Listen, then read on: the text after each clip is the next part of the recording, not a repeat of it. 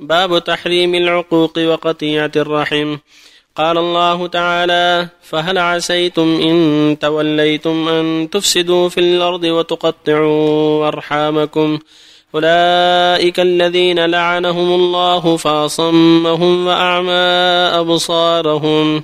وقال تعالى والذين ينقضون عهد الله من بعد ميثاقه ويقطعون ما أمر الله به أن يوصل ويفسدون في الأرض أولئك لهم اللعنة ولهم سوء الدار وقال تعالى وقضى ربك ألا تعبدوا إلا إياه وبالوالدين إحسانا إما يبلغن عندك الكبر أحدهما أو كلاهما فلا تقل لهما أف ولا تنهرهما وقل لهما قولا كريما واخفض لهما جناح الذل من الرحمة وقل رب ارحمهما كما ربياني صغيرا وعن أبي بكرة نفعي بن الحارث رضي الله عنه قال قال رسول الله صلى الله عليه وسلم ألا أنبئكم بأكبر الكبائر ثلاثا؟ قلنا بلى يا رسول الله. قال الإشراك بالله وعقوق الوالدين وكان متكئا فجلس فقال ألا وقول الزور وشهادة الزور فما زال يكررها حتى قلنا ليته سكت متفق عليه. وعن عبد الله بن عمرو بن العاص رضي الله عنهما عن النبي صلى الله عليه وسلم قال الكبائر والإشراك بالله وعقوق الوالدين وقتل النفس واليمين الغموس رواه البخاري. وعنه رضي الله عنه أن رسول الله صلى الله عليه وسلم قال من الكبائر شتم الرجل والديه. قالوا يا رسول الله وهل يشتم الرجل والديه؟ قال نعم يسب أبا الرجل فيسب أباه ويسب أمه فيسب أمه. متفق عليه.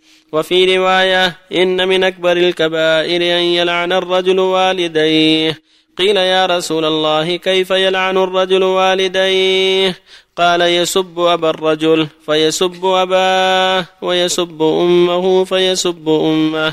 بسم الله الرحمن الرحيم.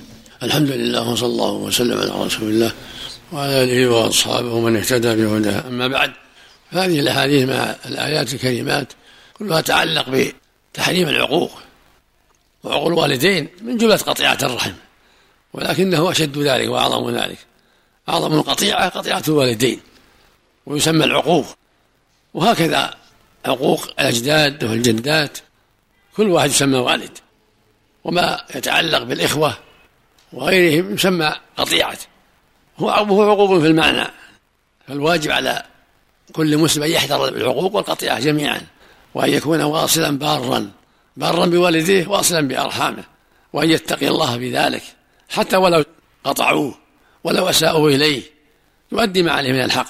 كما قال صلى الله عليه وسلم ليس الواصل بالمكافي ولكن الواصل الذي إذا قطعت رحمه وصلها يقابل السيئة بالإحسان. هكذا أهل الحق أهل السنة والجماعة يصلون من قطعهم ويحسنون من أساء إليهم. يقول الله جل وعلا في كتابه الكريم فهل عسيتم إن توليتم أن تفسدوا وتقطعوا أرحامكم؟ أولئك الذين لعنهم الله فأصمهم وأعمى أبصارهم يدخل في ذلك العقوق لأنه أعظم القطيعة وأشد القطيعة. قال تعالى والذين ينقضون عهد الله من بعد ميثاقه ويقطعون ما أمر الله به أن يوصل ويفسدون الأرض.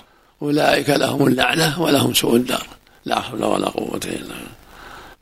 نقض العهود وقطيعة الأرحام والفساد في الأرض بالمعاصي شره عظيم. فساده كبير فالواجب على المسلم أن يتقي الله وأن يبتعد عن أسباب غضب الله وعقابه من جميع المعاصي العقوق والقطيعة وغير ذلك.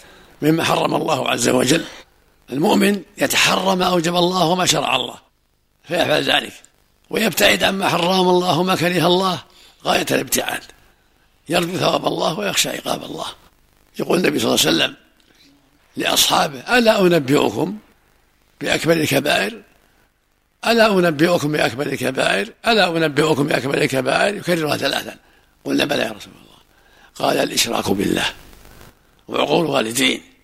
وكان متكئا فجلس فقال ألا وقول الزور؟ ألا وشهادة الزور. فما زال يكررها حتى قلنا ليته سكت. يعني يكررها تحذيرا منها. الإشراك بالله هو أعظم الذنوب هو أعظم الجرائم. أي ذنب أعظم؟ قيل رسول أي ذنب أعظم؟ قال أن تجعل لله ندا وخلقه فأعظم الذنوب وأكبر الجرائم الشرك بالله والكفر سبحانه وتعالى. كما أن أعظم الواجبات وأعظم الفرائض توحيد الله والإخلاص ومن الجرائم عقول الوالدين قطيعتهما من أكبر الكبائر. ومن الجرائم شهادة الزور. فاجتنبوا الرجس من الأوثان واجتنبوا قول الزور يقول جل وعلا فشهادة الزور من أقبح القبائح. لما يترتب عليها من الشر من ظلم الناس والعدوان عليهم واستحلال أموالهم بغير حق. ويقول صلى الله عليه وسلم الكبائر الإشراك بالله. يعني من الكبائر؟ وعقول الوالدين وقتل النفس واليمين الغموس كلها كبائر. يعني من الكبائر.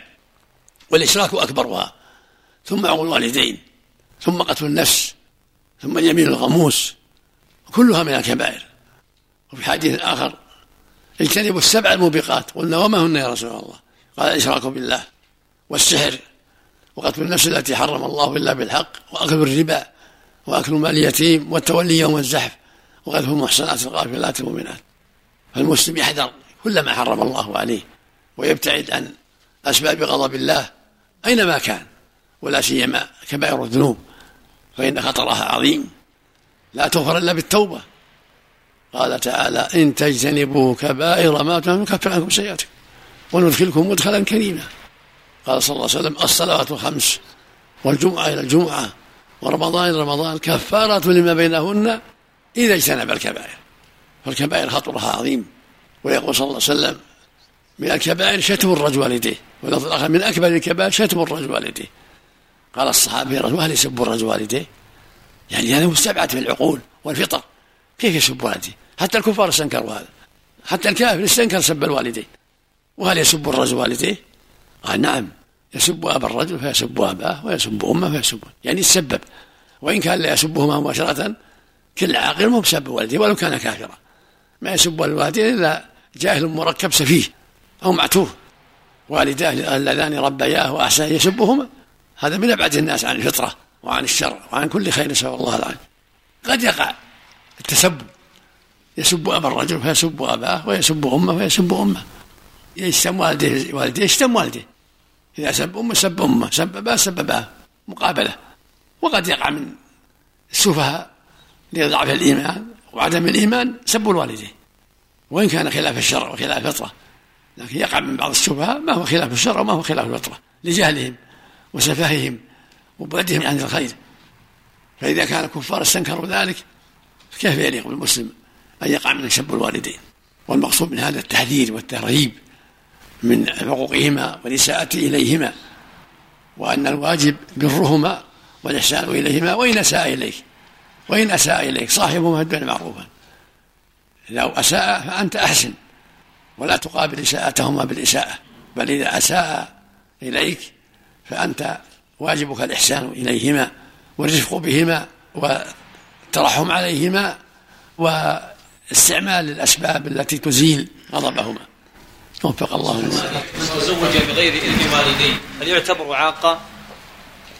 لا مو بعاق إذا سبه واجب عليه الزواج إذا كان يشتهي واجب عليه لكن إذا شاوره ما يكون أحسن وأفضل. يعني غضبانان عليه حتى يطلق هل يكون عاقا؟ لا مو إذا كانت الزوجة مناسبة وطيبة ولا فيها بأس عليهما ما يلزمه الطلاق إنما الطاعة في المعروف. الله. عليه شيخ بعض العوام يقول أنا أمزح معه. مثلا يسب زميلة أو صديقة ويقول أنا أمزح معه. ما يجوز ما, ما يجوز السب. لا مزحا ولا جدا. ما يجوز لا تعد كثيرة. مثل ما قال ابن عباس إلى سبعين أقرب منها إلى سبع. كثيرة. أحسن الله. ما كفارة قول الزور؟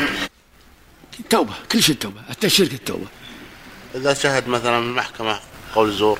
عليه التوبة وعليه إنسان ترتب على شهادة مال يخذ يرد مال على صاحبه.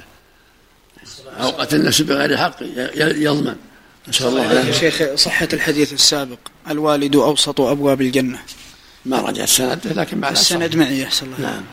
يقول حدثنا ابن أبي عمر حدثنا سفيان عن عطاء بن السائب عن أبي عبد الرحمن السلمي عن أبي الدرداء قال إن رجلا أتاه فقال إن لي امرأة وإن أمي تأمرني بطلاقها فقال أبو الدرداء سمعت رسول الله صلى الله عليه وسلم يقول الوالد أوسط أبواب الجنة فإن شئت فأضع ذلك الباب أو احفظه. جيد سند جيد.